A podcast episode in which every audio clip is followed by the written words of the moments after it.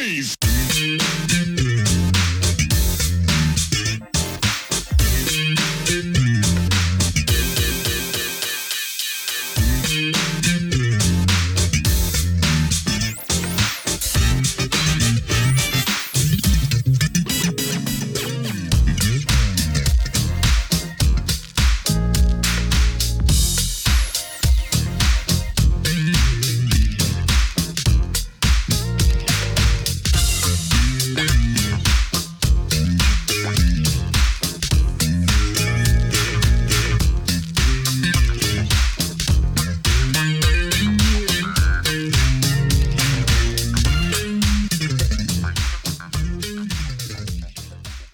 Welcome to another edition of Truth in Rhythm. This is the interview show that gets deep in the pocket with contemporary music's foremost masters of the groove.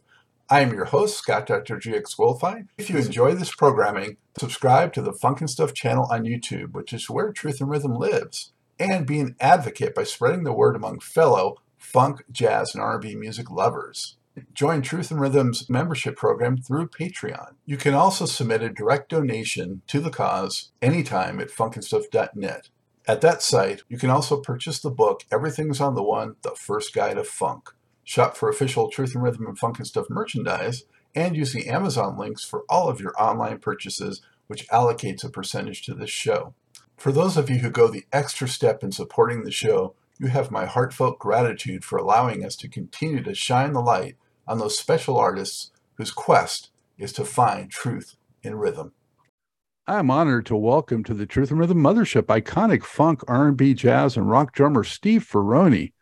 Among his seemingly endless list of musical accomplishments is being a member of Average White Band from 1974 to 1982, serving as Chaka Khan's primary drummer from 1978 onward, and beginning in 1994 serving as a member of Tom Petty's Heartbreakers Band. Other top artists he has worked with, recorded with, include The Emotions, Brothers Johnson, Jeffrey Osborne, George Benson, Teena Marie, Stanley Clarke, Steve Winwood, Mick Jagger, Eric Clapton, Anita Baker, Bernie Worrell, Etta James, Marcus Miller, and Johnny Cash. Steve, how are you? I'm tired from all that work. It's quite a list, man. Very impressive. Congratulations on all of it. Thank you. Where are you today, Steve? I'm in my studio in Los Angeles. You can tell by the mess.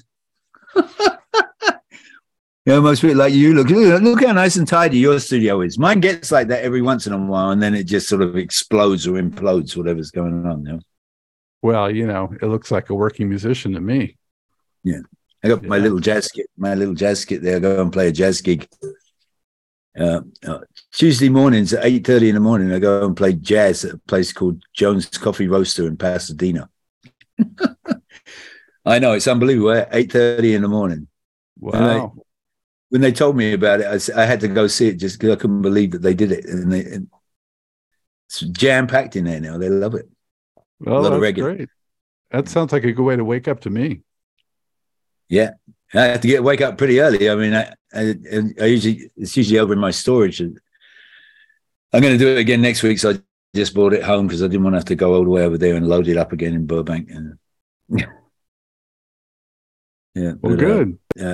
I get up about 6 o'clock, stagger around for a little bit, take a shower, and then go over, load up the drums, take them out there, set them up myself.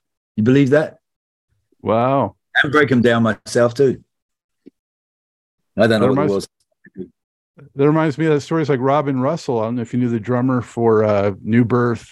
He used to go set up at Griffith Park like at sunup and play for people out there. And it was amazing to me that he would do that. Well, you keep hearing that dinging. Somebody keeps messaging me. I don't know what about. I don't even know how to silence on this thing. I'm actually not hearing it, but I'm hearing it here. There does seem to be a little bit of a latency on your audio, though. But other than that, I'm not hearing that sound. Latency? I got latency? I think so. Yeah. But I don't know. There you go. Well, hopefully I won't talk over you too much because of that. But So, hey, so good to have you. Been a fan for so long, back to, the very beginnings of AWB. And, I wanted to talk about, to start with, just to get it clear, Steve, you first worked with folks like Freddie King and Brian Auger, and was Bloodstone before AWB or concurrent, or how did that work out? Well, I met Robbie McIntosh when I was about 17 years old from Average White Band's original drummer in Italy. And I was over there playing with a band called Mouse and the Traps. And Robbie was playing with a band called The Senate. And he and another guy, Alex Ligertwood, they stayed in a little pensione right off of Via Veneto in Rome. And I moved in there with a bandmate of mine, and we hung out, all the four of us. A guy named Calvin Bullen, myself, and Robbie McIntosh and Alex Ligertwood became great buddies, and we were friends for a long time. And then Robbie went and joined a band called the Piranhas, and I followed him into the Piranhas, and then he went and joined Brian Auger, and then I followed him into Brian Auger, and he was with Average White Band, and eventually I followed him into Average White Band, but not under such nice circumstances that had happened before. Absolutely. So, yeah. But your professional experience before Average White Band did include Brian Auger, right, and Freddie King, and yes, Freddie. But I was working with I started working with Brian Auger in London. After leaving, I was at school in the south of France and working with the band in this band, the Piranhas, in the south of France, and then I started to work with a bunch of studio musicians called a band called Gonzalez, and so when I go and I traveled to the United States with Brian, and then came back to England and started to do little sessions here and there. And a guy named Mick Eaves had this band called Gonzalez, a tenor saxophone player. And he said, "You want to come play with the band?" It's a studio musician band, and what happens is that when somebody leaves town or does a session and can't make a gig, you go in and you play, and then it's your seat until you can't make the gig, and then somebody comes in and replaces you, and then you have to wait for them to leave. And so, fortunately, at that time, and I was playing. I was in one of my periods with Gonzalez. We played at Ronnie Scott's club in London, and a producer named Mike Vernon walked in and said, "I want this band to record with Freddie King." So it was actually my first real recording date that I did as a studio musician was Freddie King's album Burglar. Pretty good, right? Yeah. Yeah. And were you pretty steeped in the blues? Well, I started playing with the blues band when I first started playing in Brighton. I played with a band called the Web. Originally we were called the Flames, and then there was another band called the Flames, so we had to get a new name. So they came up with the Web, which we should have laid claim to that, the Web. We probably worth a fortune now. But we had this song called "Calling Black Spider," and so they said, "Well, let's call ourselves the Web." So we became the Web, and I played with them, and they were. They were older than I was. I was like 12 years old when I started playing with them. And all these kids were like 18, 17, usually kids that were beat up kids my age. But because I could play music and I played, they liked the way I played the drums. So they became my protectors. And in becoming my protectors, they went to my mum and they said, "Listen, there's a blues concert coming through town and they're playing at the Dome. Can we take your son with us?" And my mum said, "Yeah, sure, take him." And so I went down and I got to see all the blues tours, learn about guys named Sonny Terry and Brownie McGee and John Lee Hooker, Muddy Waters. And I'd sit there and watch those guys play. and but he thought that it was If I'd have known what I was watching, I would have paid more attention because it was. But I really enjoyed the show. So you know, we used to emulate that music quite a bit. You know, I was more of although I can't say I wasn't a fan of the Beatles. I was more of a Stones fan because they sort of lent a bit more towards the blues.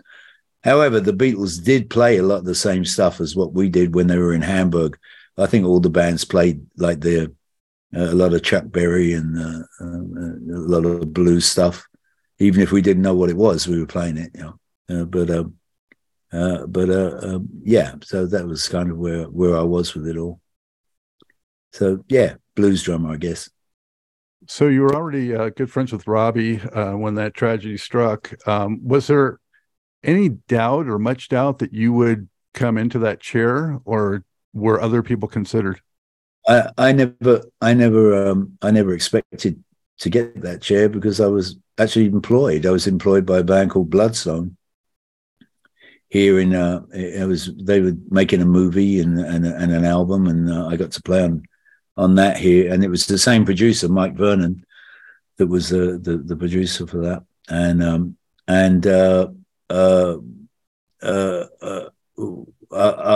I was hanging. I mean, you know, Robbie and I were friends, old friends at that point in time, and he invited me to the party, he invited me to the gig, and I didn't. I mean, I'd seen Average White Band perform before, and as a matter of fact, Gonzalez even opened for them a gig at Easter at the Roundhouse in London, and I loved Average White Band. I thought they were great, and then Robbie had passed away, and I went round and saw the guys, and we were sitting in this hotel, not very far from here, about 8 miles away from here now where I live, and I said, you know, you guys can't stop now, man. You know, they were just starting to get airplay with Pick Up the Pieces, and I said, you know, Robbie wouldn't want you to stop now. You got to keep going.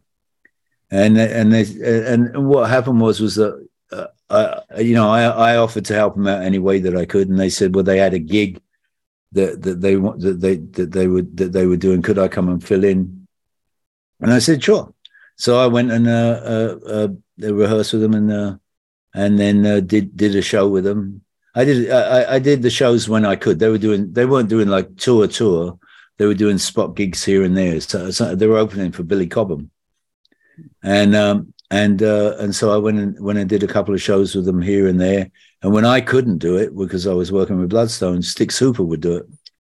And then they started to audition. They started to audition drummers, and we were invited down. Me and Styx, we went down and we'd sit there and we'd watch these guys. It was lying around the block, people wanting to come and play with Average White Band. And these guys would walk in and they start to play, and we'd watch the band get depressed. and then in between the people that were being brought in, we go and jam with them, you know, and cheer them up again, because they would just get really miserable. They were really, really unhappy about the fact that they, you know, they'd sit down and play with someone and it just wasn't working, didn't click. And so we go and I go and jam with them, or the Sticks would go and jam with them. We'd have some fun. And then, so if I was doing a gig with them down at Long Beach Auditorium, and after a very successful gig, it started off a little bit. People used to, we walk out on stage and people would say, "What's this?" They didn't know what to expect. You know, they're expecting like a black band to walk out there, and here comes the Average White Band, and they were actually five white guys and me. And so there was a lot of, we ran across a lot of people that would sort of sit there with impress me sort of attitude, and you know, they'd sort of home in on somebody that was like moving their head a little bit, and then it would sort of spread out from there. And next thing you know, everybody was dancing, and we convinced them. And after the show, this little dapper little guy came walking up to me wearing a sports jacket and a shirt and a tie and a little glasses and a little beard, little goatee. And he spoke like that, that New York sort of growly thing, you know. And he came up and he said, "You got to be in the band." And I said, well, you know, I'd love to. I just had a great time. It was really cool. But, you know, I'm under contract to another band. I can't join the band. And he said, you're out of that contract and you're in the band. And then he turned around and walked away. And I thought, who the hell is that? And then Bruce McCaskill, the band's manager, was standing. And I said, Bruce, who's that guy? You know, and he said, that's Ahmed Erdogan, chairman of Atlantic Records. And I was out of that contract and I was in Average White Band. Whether you wanted to or not, it sounds like. He knew what he was talking about. Yeah. Wow. And you went in and you cut that first record, Cut the Cake. Cake, yeah. What do you remember about that experience, cutting that album? Was it, you know, kind of mixed feelings? And what was the chemistry like? Well, I mean, I've been playing with the guys. I mean, we look, you know, Robbie and I had an affinity for the same kind, being brought up in the same kind of music. We listened to a lot of R&B, a lot of Motown, and that's what we liked. And that's what we did. We made our own, I guess what they called it, blue-eyed soul. We made our own kind of music. And when I started to play with them, it wasn't that difficult to fit in. I mean, we all came from the same place. And so, like I was saying, people would sit there and say, oh, it comes this band. And then they'd realize that the band wasn't just imitating R&B. It was meaningful. It was authentic. And so that's what made AWB a lot different from a lot of the other bands that were flying around at that point and jumped on the blue-eyed soul bandwagon. We were original, authentic, and so it wasn't that hard to fit in. We went to New York, and I got introduced to Arif Mardin, and. Who was an amazing producer. He had a way of being able to, when you were running something down, he'd take you to a few bars and say, "That's what I want through the entire song, right there. That's it. That's going to be your focus." And so we go on and we play those songs. And he was an amazing arranger. He could arrange it. So the way that he arranged records were. You know, he put strings and horns and all kinds of stuff on the recordings, but when we went to play it live with six pieces, it wasn't like you were missing anything. You know, he had an amazing ear. He was a very funny guy, and very unlikely looking.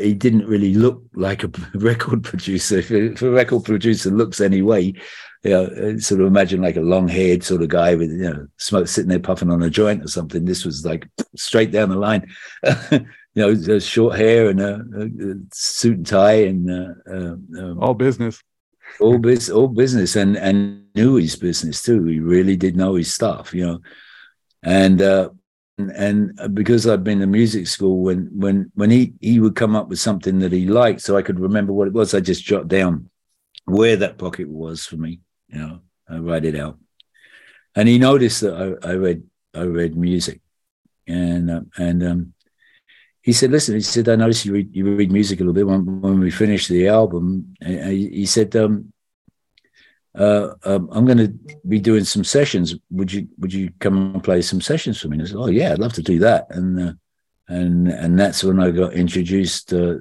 making music with what I call the School of Local 802 in New York, and playing with musicians like Will Lee, the Brecker Brothers, Joe Caro, great guitarist, David Spinoza, Hugh McCracken, Richard T, all these guys, just wonderful, wonderful players. That really, Marcus Miller, guys that would help me. I had good instinct and for music, and they would help me through. They teach me. You learn what worked and what didn't, you know. But basically, that was where I learned about my craft, about what I do now, which is taking a band full of a lot of musicians and pulling them together, making that band a unit, and yeah. Be sitting in the center of the band. And I learned that through them. Let me ask you, Steve, about I gotta say, Schoolboy Crush is one of my all-time favorite all-times. You know, yeah. I do top funk tracks of all time radio show, and in the first group I chose of the 12 of all time, I had Schoolboy Crush in there among the 12 all time for anyone. And yeah. Do you remember when that group first came together? You still perform it and keep it alive. So I think Hamish started to play the bass line.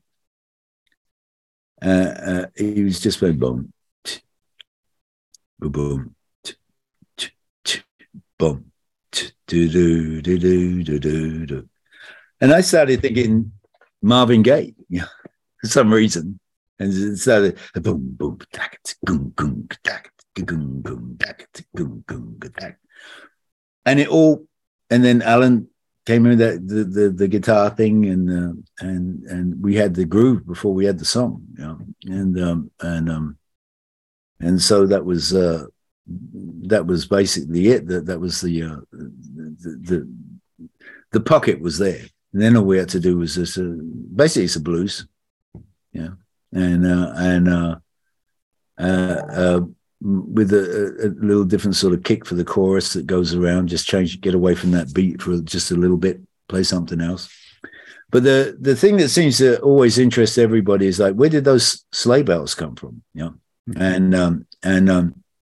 And some we cut the song. It took forever. I mean, we did a lot of takes. I don't know. I always say like 26 or 27. I've heard people say 34, 35.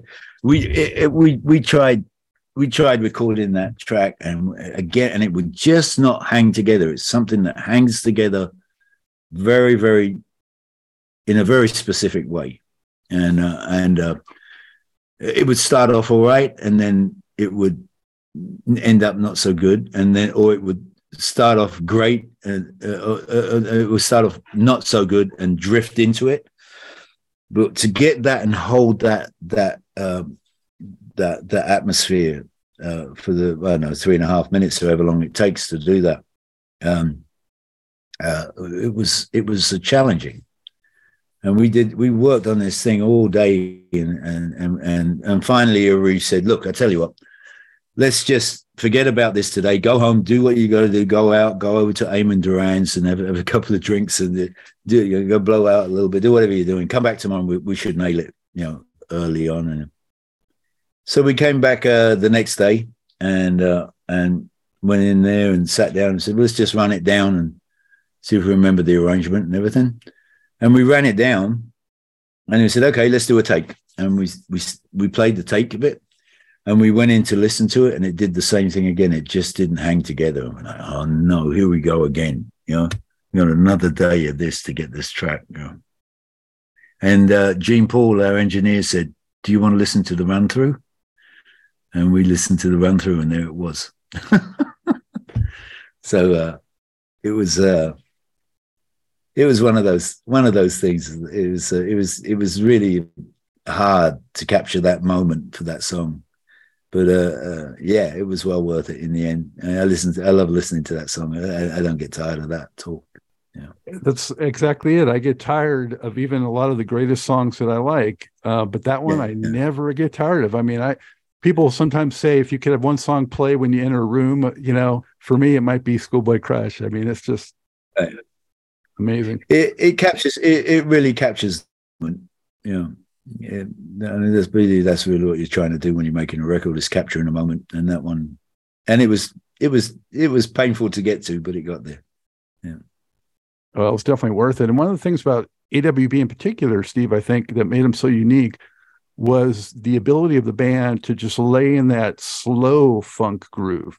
You know, a lot of the tracks were slower than some of the other contemporaries were doing. You know, like Warmer Communications and Your Love is a Miracle and A Schoolboy Crush and So many of them were just a little bit slower. Yeah, a lot of friends that I used to work with in France, when we went and played over there, they come and see the bands, and they said, "Man, this band is just so mid-tempo.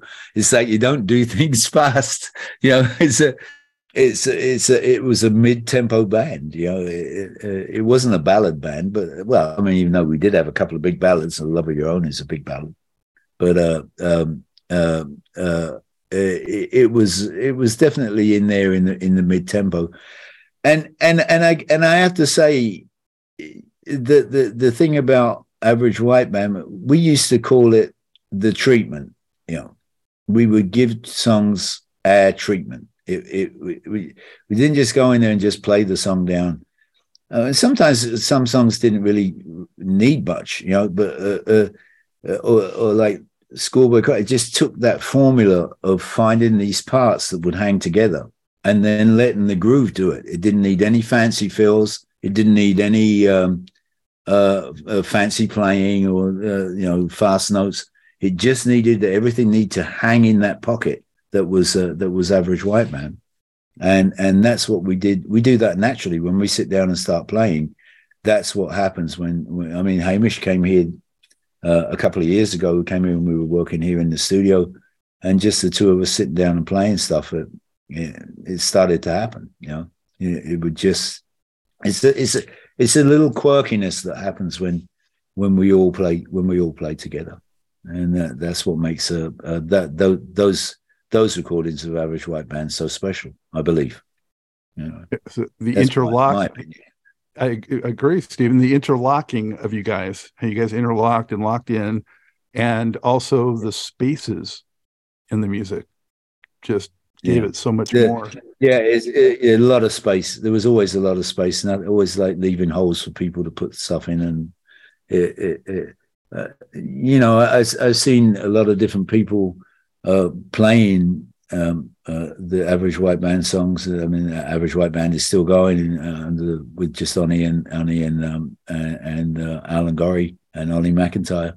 I just spoke to Onnie this morning actually, and I've seen them play with a number of different musicians, but there always seems to be that point in when they're playing a song and it'd be jogging along quite nicely that somebody will start thinking that they need to do something else, and they don't seem to have the faith in the pocket that we had when we played together. It doesn't need a fill. Forget if you're thinking about a fill, don't play. As a matter of fact, stop playing. That seems to be the guy. The guy asked me once, "How do you play funk?" I said, "Well, okay. When you're sitting there," he was a bass player, right? So you're sitting there and you're playing and it's feeling really good, yeah. And you get this great idea, and you say, "Man, when I get to that, when I'm going into that verse, when I go in that chorus, I'm going to play this stuff that's really cool, man. I'm going to be the next James Jamerson." At that point, stop playing. Don't play anything. Think it if you want, but don't play it, and stay away from it, and then start playing again. And the guy was like, I know what you're talking about. And then when I said, he said, I know what I'm getting at. And I said, then stop playing, don't play. And he said, what? don't play anything. Stop, don't play that fill at all. And as a matter of fact, stop playing everything.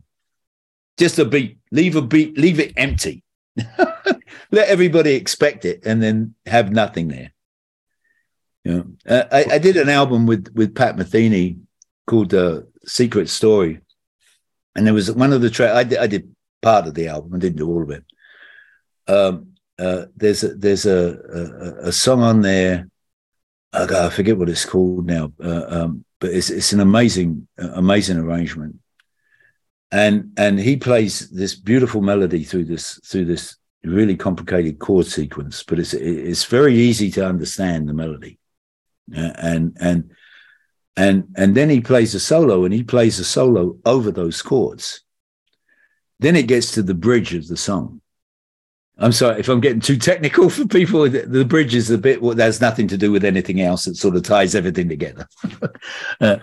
It gets to the bridge of the song, and if I was a guitarist, I'd look at the bridge and I'd say, this would be my place where I could play so many notes through there and be really impressive that I was playing what I would play through there. What does Pat Metheny do? He doesn't play anything. He lets the bridge play. Mm. And that's the stuff, man. That left a hole. That left a big space for this other stuff to speak, and made him important once he started playing the melody again. Beautiful. Beautiful thing. It's a beautiful thing. Less is more in that case. That's right. Yeah. That's right. But you understand it so well. I mean, even later on when you recorded these records, that one, it was sort of a solo record for you. It was the Farm Fur. Yeah. I mean, those versions you did on that of those AWB tracks, I mean, just you're killer. But that all came together. You know, I owned a studio in Burbank, and half of the studio space was leased to Sabian Cymbals, their offices and showrooms there. And I'd been out on the road with Joe Walsh, and in the band with Joe Walsh were Dean and Robert DeLeo. And we became great friends. They're very funny guys, great guys. And we still are really good friends. And we were sitting around talking one day, and they started talking to me about Average White Band stuff, kind of like what you're doing now, and telling some stories. And they said, you know, we really like to learn how to play some of that stuff. And I said, well, yeah, come over to the studio and we sit down and play. As a matter of fact, I got a couple of songs, like original songs, that kind of need that sort of a treatment to it, you know. So they came over. They used to come over to my studio, and we go in and I teach them Average White Band songs. Dean, when he first came in there, Robert, right? Great bass player. Dean is a great guitarist, but Dean said, you know, I don't really play rhythm. I'm not really a rhythm guitarist. And I kind of work out I don't improvise. I work out what my solos are going to be, and then I play those. That's the solos that I play. And I said, that's all going to change now. This is going to be a different experience for you. And I'll be damned by the end of it. You know, we do this. I think we played Cut the Cake, and Cut the Cake. You go da da da da da da da da da da. Da da da ba ba ba, bang it again, dang it. Segue straight into person to person, and Dean, and I looked at Dean. I said, "So you don't play rhythm guitar?" Yeah, and that was kind of how that. And then the guys from Sabian sort of heard us doing this stuff, and they said, "Listen, you want to come and play that for us at the NAMM show?" Put a band together around that. So I asked them if they wanted to do it, and they said, "Yeah, let's play a gig." You know, we've been playing these songs, and of course, you know, they're not the musicians that you sit a chart in front of them and they read. They're a band. They're band guys who learn songs, who make songs, who learn songs. And so we upped that rehearsal experience, and some of the other guys would show up, and next thing you know, we went and recorded it live at the NAMM show. It turned out pretty good, didn't it? I mean, what you hear is what you get. You know, no overdubs. That was it. Everything live. Yeah. I love those versions, and listeners and viewers should definitely seek that out. It's from like 2006 or something, I want to say. A long time ago, yeah. Early 2000s, yeah. 15 some odd years ago, more than that. But Farm for Moorhead. Now, I called it Moorhead for a reason, specific reason. I had an album out before that, and it was called It Up, and that was another live recording. And we recorded at La Vallée, a little club that used to be on Sunset on Ventura Boulevard, and it had the cover of that album was a photograph of the back of my head. Oh no, yeah, it was no the front of my head with steam coming off of it. No, it was the back of my head with steam coming off of it, and the way that they filmed that, I had to go and take the photograph, and I was in Arizona, and the photographer said, "I want to get steam to come off your head." I went, How are you going to do that? It's Arizona. It's dry as a bone. You know, he said, I got a friend that's an ice sculptor. Okay? And he's got a huge refrigerator that he does his ice sculpting in. I said, okay, so we go over to this guy's ice sculpting place, and he gets a bucket of hot water, and he puts the towel in the hot water, and then he put it on my head, wrapped it on my head like that, and let it sit there for a bit, whipped it off, and then the steam flew off in the freezing. The steam flew off my head, and he took a photograph of it. Yeah. So the next photograph that I used for that album, the girlfriend took a photograph of the back of my head sweating when I was playing. So that's why I called it Morehead. With not what double, you thought. A little bit of a double entendre. Yeah, right. Not what you thought. Yeah. But you got the front and the back of the head, parts 1 and 2. So yeah, exactly. Yeah. Well, and the thing is, you know, the other Average White Band songs, I mean, I have at least 5 or 6 that are very favorites, but Person to Person is one too, and you obviously have an affinity for that one too, because you keep playing it. As I didn't even record the original one of that. That was Robbie. Yeah, yeah. The rhythm guitar in Average White Band was so key, and I think a lot of people that do funk also, you talk about putting too much in the spaces, but I think a lot of them also don't give enough attention to that rhythm guitar. Yeah, there was. It was all about parts, you know. It was, and I think maybe we learned that from listening to Motown. There was they all those. You know, you hear people talking about those Motown sessions. There was like 3 guitarists all over there, and they said they'd be like little crows talking to each other, you know, figuring out their parts. And you know, Steve Cropper was the same sort of thing. He would have parts. When you listen to Booker T and the MGs, he and Duck just locked together in their parts that they played, you know. And there's always like a little bit more to them than what you think there is, you know. Yeah, you kind of think that it's one thing, but if you actually listen to it, there's other stuff that goes on. You know? I think it's Hip Hugger.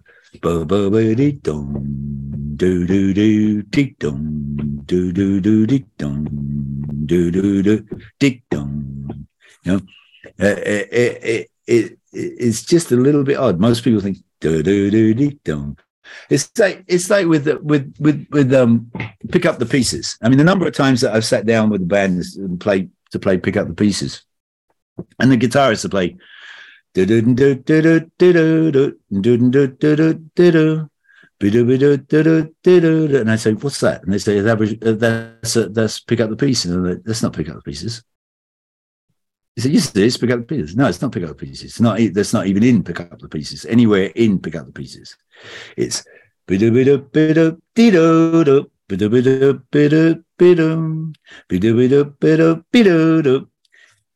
it's a subtle difference, but it makes the world a difference when you play it. Yeah. The little nuances make such a huge difference. Yeah, it's just a little thing, and it's like it could have been. It was like make that the funky chicken.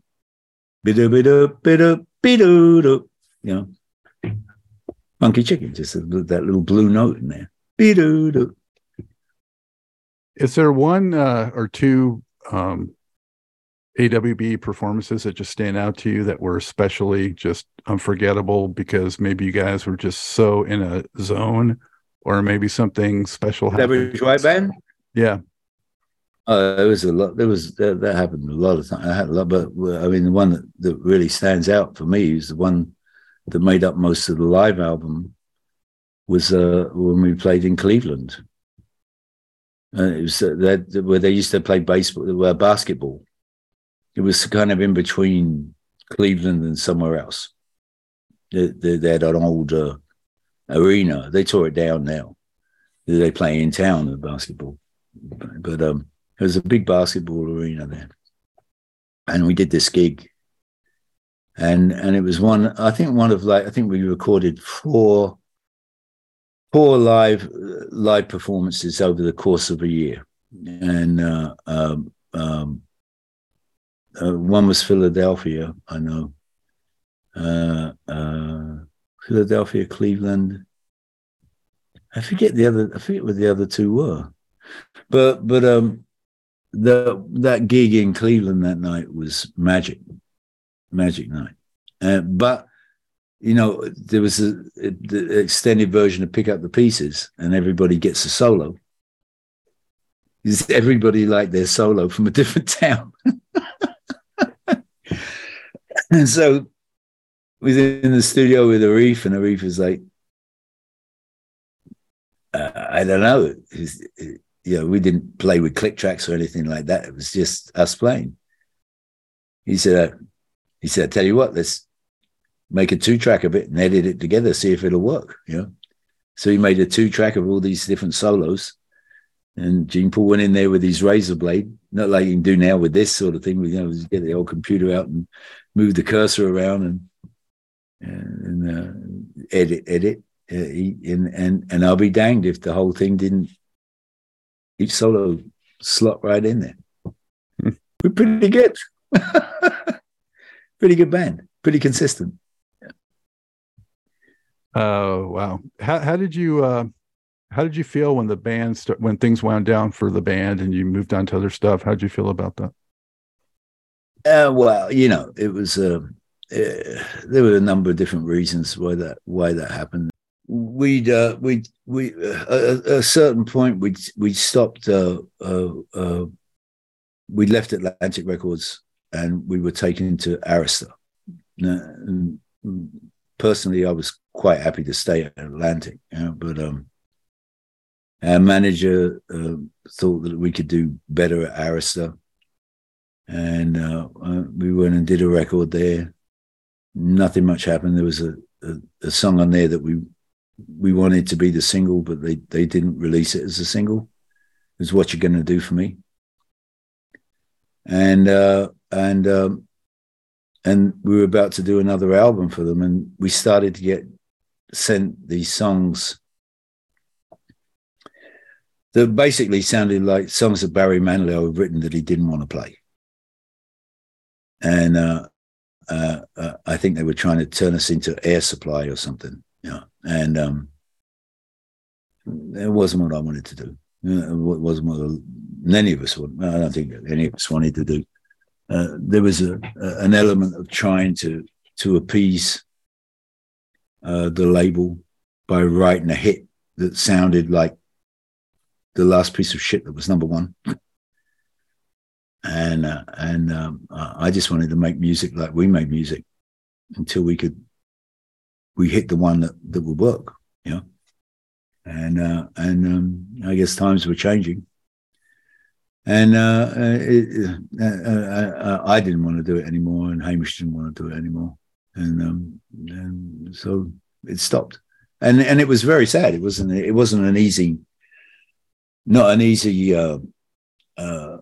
decision to make by any means, but I think it was one that I couldn't have gone on. I couldn't have gone on like that, with the band.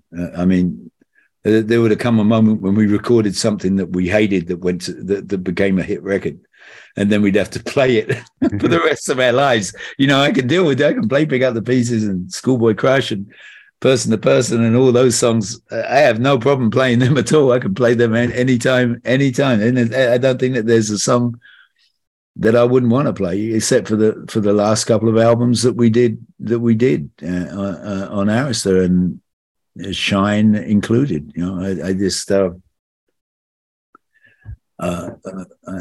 It just doesn't sound like the band. It doesn't sound like what the band would do. And that's I became disenchanted. Hamish became disenchanted. I think everybody sort of got a little bit, fed up with it, and band died, basically. There's much more to this great Truth and Rhythm interview. Just continue on to the next part of the episode. Also, be sure to subscribe to this channel. If you've already done so, please share it with friends. And become a member by joining Truth and Rhythm on Patreon or consider donating at funkinstuff.net. Thank you very much.